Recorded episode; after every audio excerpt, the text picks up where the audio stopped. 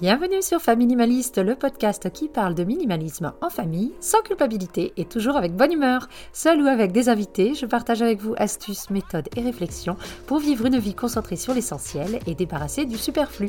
Notez aussi que la majorité des épisodes sont accompagnés d'une fiche méthode à télécharger en description.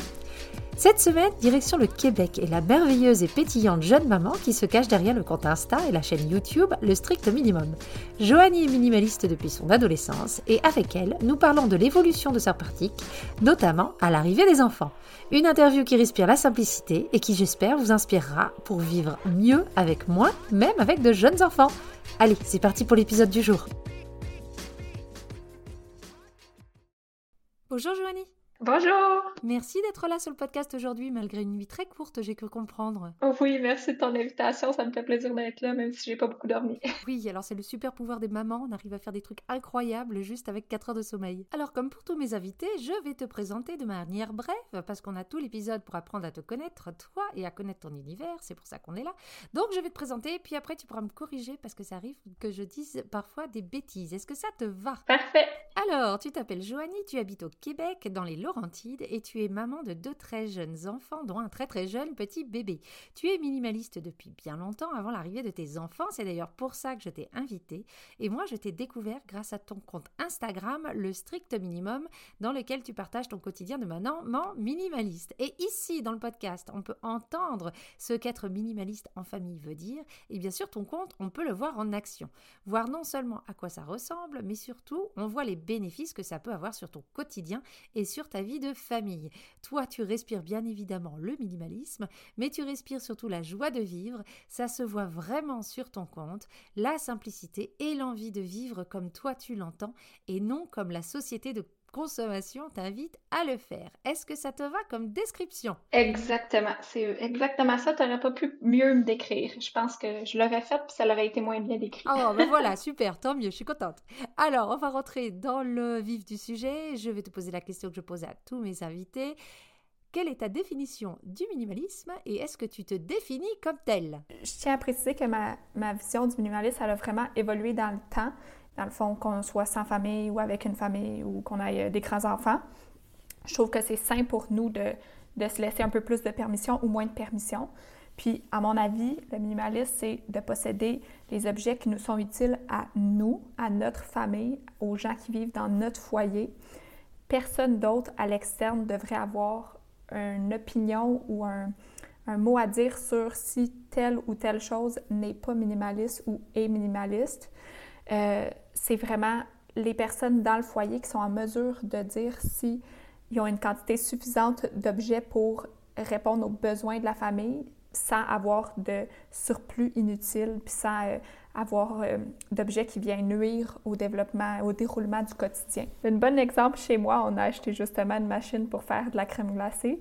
Ça prend des certains, certains objets que ben on verrait pas nécessairement un minimaliste avec très, très peu possédé, mais à mon avis, c'est essentiel dans ma famille parce qu'on l'utilise plusieurs fois semaine. Ça reste que c'est pas un objet qu'on va euh, laisser prendre la poussière. Donc, à mon avis, ça rentre dans la définition de notre minimaliste vu que c'est un objet utile et non inutile.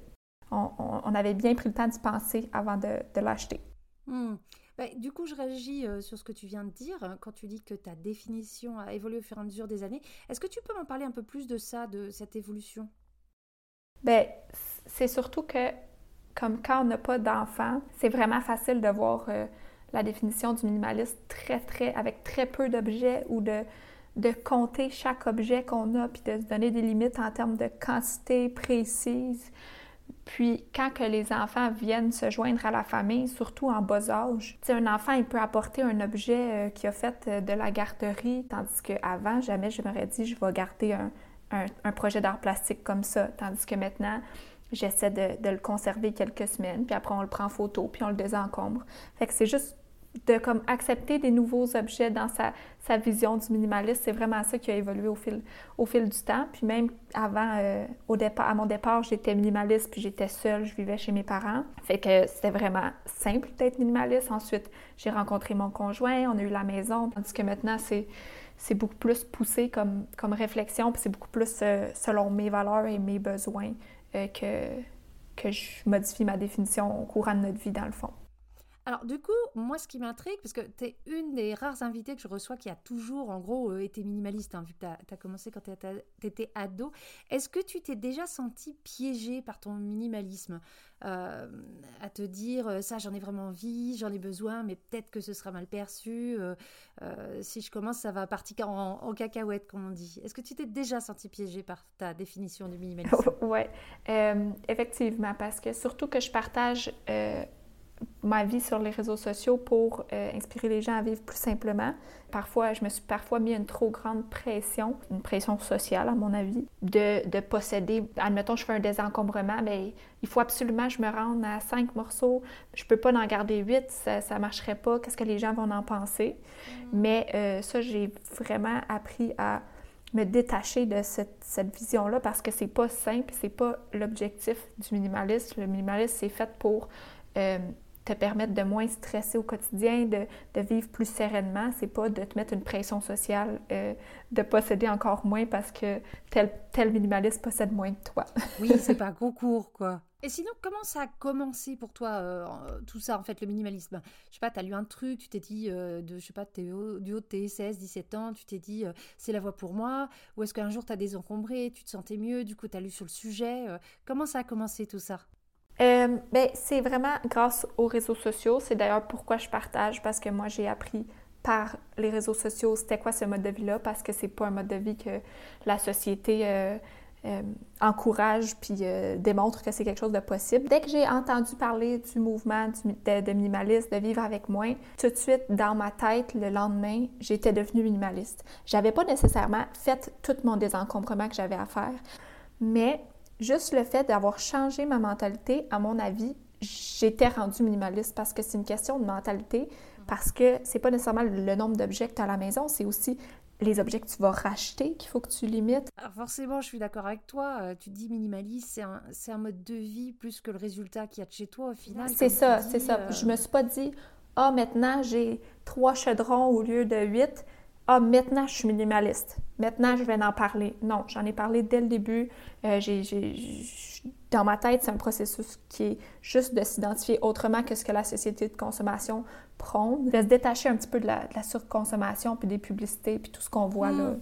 C'est pas banal à 17 ans quand même de, se dire euh, j'ai envie d'avoir euh, moins parce que moi je me souviens à 17 ans je fais plus de vêtements, plus de sorties, plus plus de tout, quand même pas juste d'objets, juste plus de découvertes, euh, plus, plus, plus, quoi. Depuis toujours, j'ai jamais organisé mon garde-robe, mes vêtements. Puis, tu sais, moi, ça a commencé par là, mon minimalisme, parce que j'avais juste ça à désencombrer, ma, ma chambre à moi.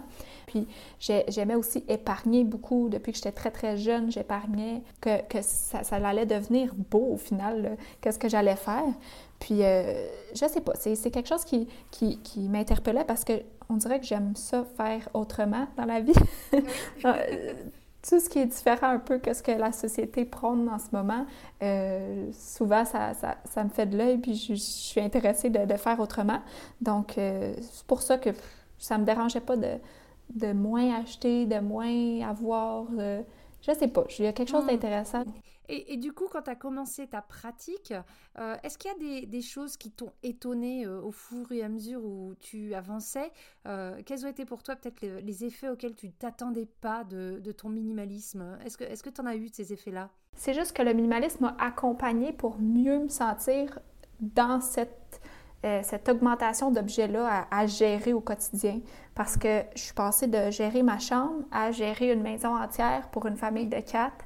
J'ai pas vu d'effet supplémentaire, mais je pense que ça m'a beaucoup aidé dans mon parcours à, mieux gérer mon stress, puis euh, à, mieux gérer le, le, quotidien avec la famille, le ménage, puis pas me sentir submergée au, au quotidien. Là. Mmh. Alors, toi, tu as des enfants. Comment tu fais, toi, pour pas te sentir trahi, pas, euh, pas avoir l'impression que tu trahis tes objectifs ou tes envies ou ton mode de vie, et quand même mathématiquement, euh, tu as plus d'objets. Comment tu fais pour, euh, ouais, pour garder ta ligne de conduite, en fait? Bien, c'est sûr que je me rappelle que maintenant, je gère des objets pour quatre personnes. Oui, mon cerveau réfléchit pour une personne, il voit autant d'objets, puis c'est juste moi qui les vois ces objets-là dans ma tête, mais ça reste des objets pour quatre personnes et pas seulement moi comme c'était auparavant. Ça, ça m'aide beaucoup. Mais aussi, euh, comment on a, par exemple, meublé notre, notre, appartement au début, puis après la maison, on a toujours été en respect de nos valeurs, puis pas nécessairement en ce que la société prônait ou les publicités me montraient. Donc, euh, moi, qu'une publicité me montrait la nouvelle table de l'heure ou le nouveau lave-vaisselle, euh, c'est pas ça que je regardais pour euh, augmenter mes ben, avoir de nouveaux objets dans ma vie. C'est sûr qu'il n'y a pas de recette miracle. Il y a quand même des, achats qu'on a fait euh, peut-être qu'après coup, on n'aurait pas fait, mais en règle générale, on, essayait de respecter nos valeurs puis de ne pas s'emballer dans des achats. Hmm. Alors, pour avancer un petit peu dans le sujet, merci d'avoir récapitulé un peu ton parcours. Toi, en quoi euh, être minimaliste, ça te simplifie ta vie de maman et ta vie de famille euh, en général euh, avec les enfants? Mon mantra actuellement, c'est posséder le moins d'objets possible pour avoir plus d'enfants. Donc, je pense que ça résume vraiment, vraiment à quel point le minimalisme m'aide. vraiment, c'est vraiment ça parce que avoir une famille, ça, ça fait beaucoup de, de pression de, charge mentale supplémentaire. Puis je suis quelqu'un qui est quand même distraite facilement, puis que euh, je, suis facilement hyper stimulée. S'il y a de la musique, il y a quelqu'un qui me parle et tout. Puis une maison qui est, qui est impossible à gérer au quotidien, puis à ramasser au quotidien, c'est impossible pour moi. Donc, le minimalisme, le fait de posséder moins m'aide tellement parce que, ben je sais que chaque objet a une, place. Oui, il y a beaucoup d'objets qui sortent au quotidien. C'est facile à ranger, je sais exactement où les choses vont. Donc, quand je vois le désordre, oui, ça reste un peu stimulant pour moi, mais beaucoup moins que si je possédais trop d'objets puis que je ne savais pas comment les gérer au quotidien. D'avoir une meilleure routine au quotidien là, pour, pour avoir que, que ce soit plus simple et euh, que, que, que, ça aille mieux au quotidien. Alors, ton grand, là, qui a, qui a 3 ans, est-ce qu'il se rend compte euh, qu'il n'y a pas beaucoup de choses chez lui, euh, qu'il en a peut-être euh, moins que chez ses copains, ou il est peut-être encore trop petit, je ne sais pas. Est-ce que c'est des choses que vous discutez avec lui?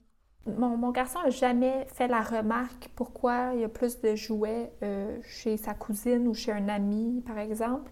Mais au quotidien, on lui parle du bienfait d'avoir moins, puis on l'implique dans les désencombrements de, des jouets, puis on lui mentionne que ben on va offrir des jouets aux amis parce qu'il y a des amis qui n'ont pas nécessairement les sous pour avoir des jouets. Puis quand on lui en parle, il est super. On en parle au quotidien, mais j'ai pas vu. Euh, mon, mon, fils m'a jamais dit Ah, il, me manque un jouet. mon ami a plus de jouets chez lui. Euh, au contraire, il sait exactement où, où, tous ses jouets se trouvent. Donc, s'il veut aller chercher un jouet, il sait, il est supposé être à cet endroit-là. S'il n'est pas là, c'est bizarre.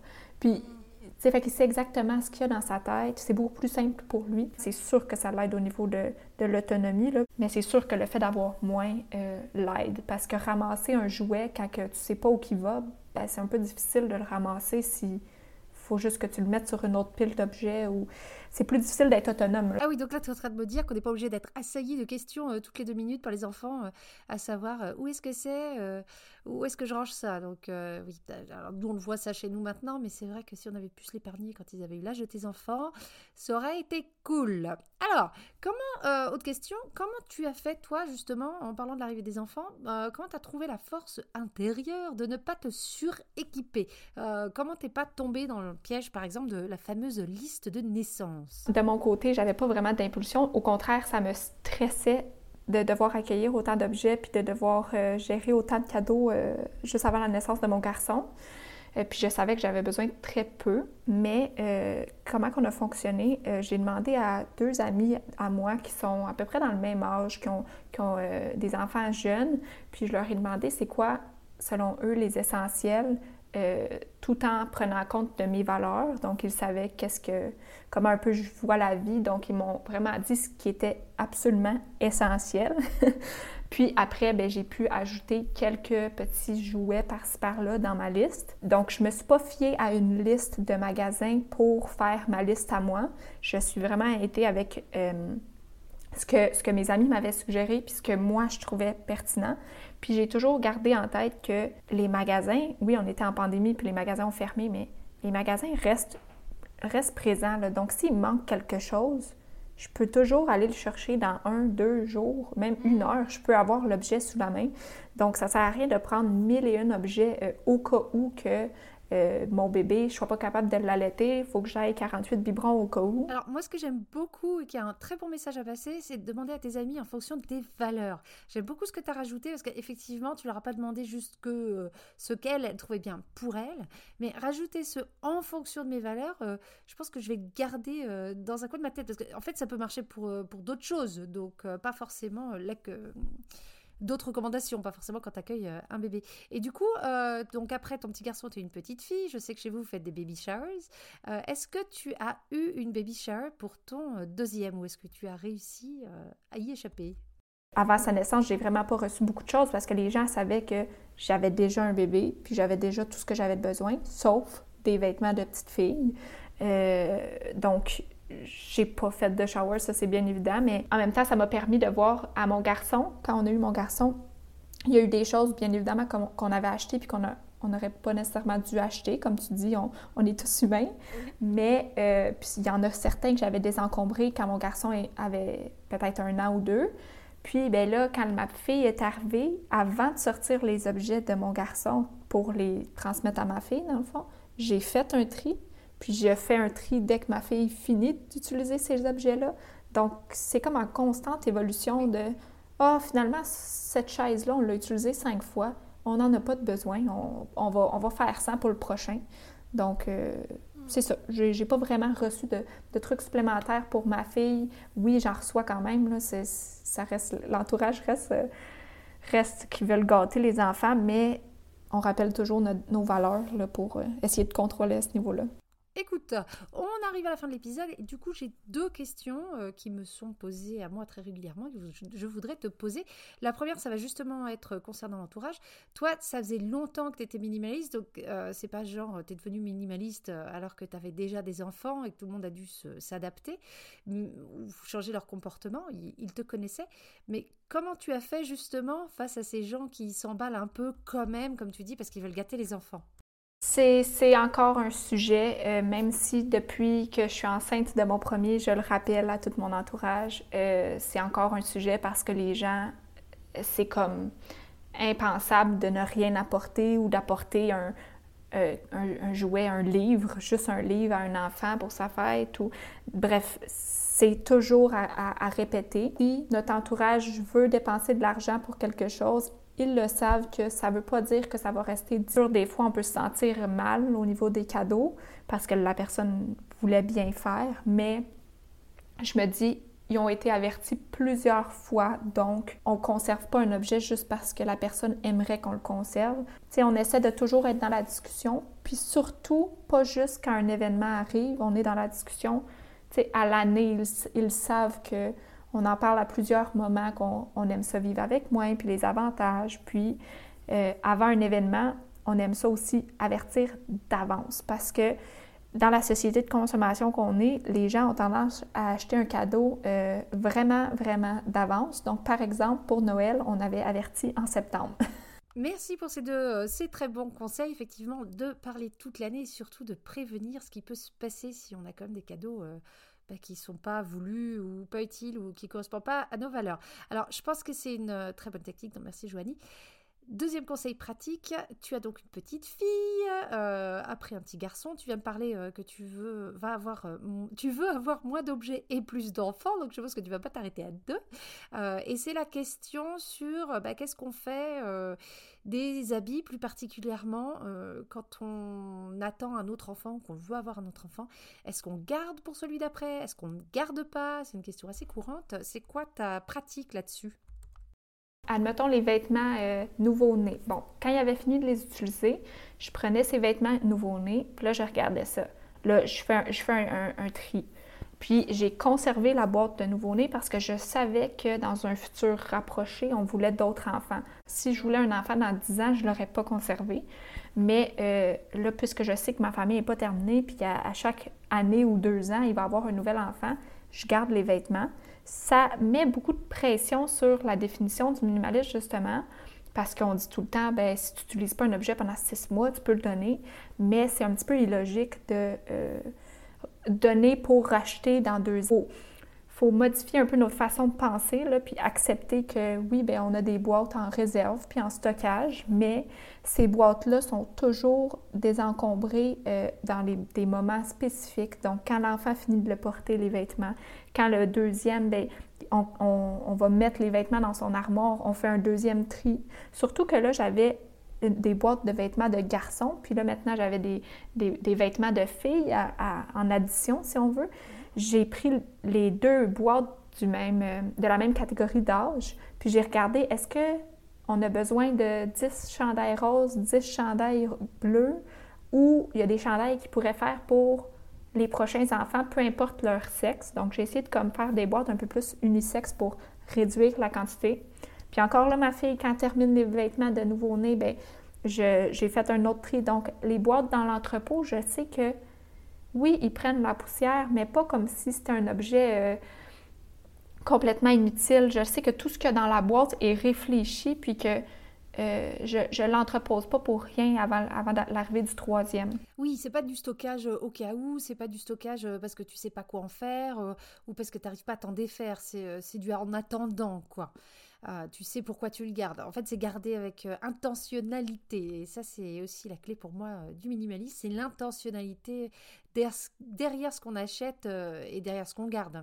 Quand on désencombre, admettons qu'on a beaucoup d'objets, c'est important d'être honnête avec nous. De... Mais là, je sais très bien que c'est, c'est un, objectif au quotidien tu sais, qu'on, veut atteindre. Donc là, oui, c'est correct de garder puis d'entreposer, mais si on veut perdre du poids, puis on est nullement dans notre perte de poids en ce moment, puis qu'on fait tout le contraire, il faut être honnête, puis dire, ben regarde, les vêtements, je pense qu'on peut les donner, puis quand je vais vraiment être prêt à perdre du poids ou activement en train de perdre du poids, j'achèterai des, des, vêtements qui vont me faire à, ce moment-là. Mais tu sais, faut être honnête dans notre, mmh. dans notre tri. Oui, moi je, dis toujours que quand ton corps sera là où tu veux qu'il soit, bah, tu mérites quand même de t'acheter des vêtements qui t'iront mieux euh, plutôt que de revenir euh, dans tes vieilles fringues. Alors, merci Joanie pour ta générosité dans tes échanges. Est-ce que toi, tu auras un message ou un conseil que tu voudrais faire passer aux gens qui nous écoutent pour les soutenir dans leur démarche minimaliste s'ils sont de jeunes enfants? Le meilleur message à faire, c'est de ne pas te restreindre parce que tu as une famille, puis parce que la société de consommation te dit que les enfants devraient avoir ci ou, tel objet ou tel objet. Euh, au contraire, à mon avis, le fait d'avoir une famille ou de vouloir commencer une famille, ça devrait être ta première source de motivation à euh, vivre avec moins d'objets et non euh, une limitation parce que les autres te disent d'avoir plus. Euh, au contraire, c'est une motivation parce que tes enfants vont être euh, plus calmes, ils vont être plus autonomes, comme on a parlé tantôt, ils vont être moins stimulés, puis toi aussi, puis tes, enfants vont pouvoir avoir des parents euh, plus sereins, plus présents, puis ils vont comprendre rapidement que c'est beaucoup plus plaisant d'avoir papa, maman pour d'avoir leur présence pour jouer avec moi que d'avoir mille et un jouets. Donc, euh, ta famille ne devrait pas être une restriction à ton minimalisme, ça devrait être plus une motivation à mon avis. Merci Joanie. Alors tu me vois pas derrière hein, l'écran, on n'a pas les caméras allumées, mais je fais des grands oui, mais oui derrière le micro que je ferai les choses euh, différemment. Mais bon. Au moins, au moins maintenant, tu es minimaliste, il n'y a pas de problème. Chaque cheminement est bon. Oui, voilà, c'est ça. Mais euh, c'est vrai que je t'entends et je me dis, mince, tu t'évites tellement de choses. C'est pas des, des, choses énormes, mais tu t'évites quand même énormément de petits tracas du quotidien. Et ouais, c'est chouette. En tout cas, je trouve euh, ta démarche absolument incroyable. Et puis d'avoir commencé si jeune, d'avoir tenu jusque-là. Et voilà, on sait que es, si on te suit sur ton compte, on sait que tu es quelqu'un qui, qui sait où elle va, qui a des convictions très fortes, mais qui reste flexible. Euh, tu te, es à la fois un mélange de, ces de ces convictions un peu chevillées au corps, mais tu te laisses aussi un peu porter par la vie. Et c'est pour ça, je suis très fangirl de ton compte. Et, euh, et, tout ça, ça se voit en fait dans ton compte. écoute, bah écoute, merci beaucoup de ce temps passé avec nous. Si les gens veulent voir ta tête en vrai, ton intérieur, ton quotidien, tes routines, parce que vraiment tu offres énormément, énormément de contenu contenu. S'ils veulent t'entendre chanter euh, aujourd'hui, je t'ai entendu chanter à ta fille pendant que tu pliais du linge. Euh, en plus, tu mets plein de petites astuces de parentalité ici et là euh, qui sont disséminées. Tu dois même pas t'en rendre compte. Où est-ce qu'on peut voir tout ça? majoritairement sur Instagram, le strict minimum barre en bas. C'est le compte principal.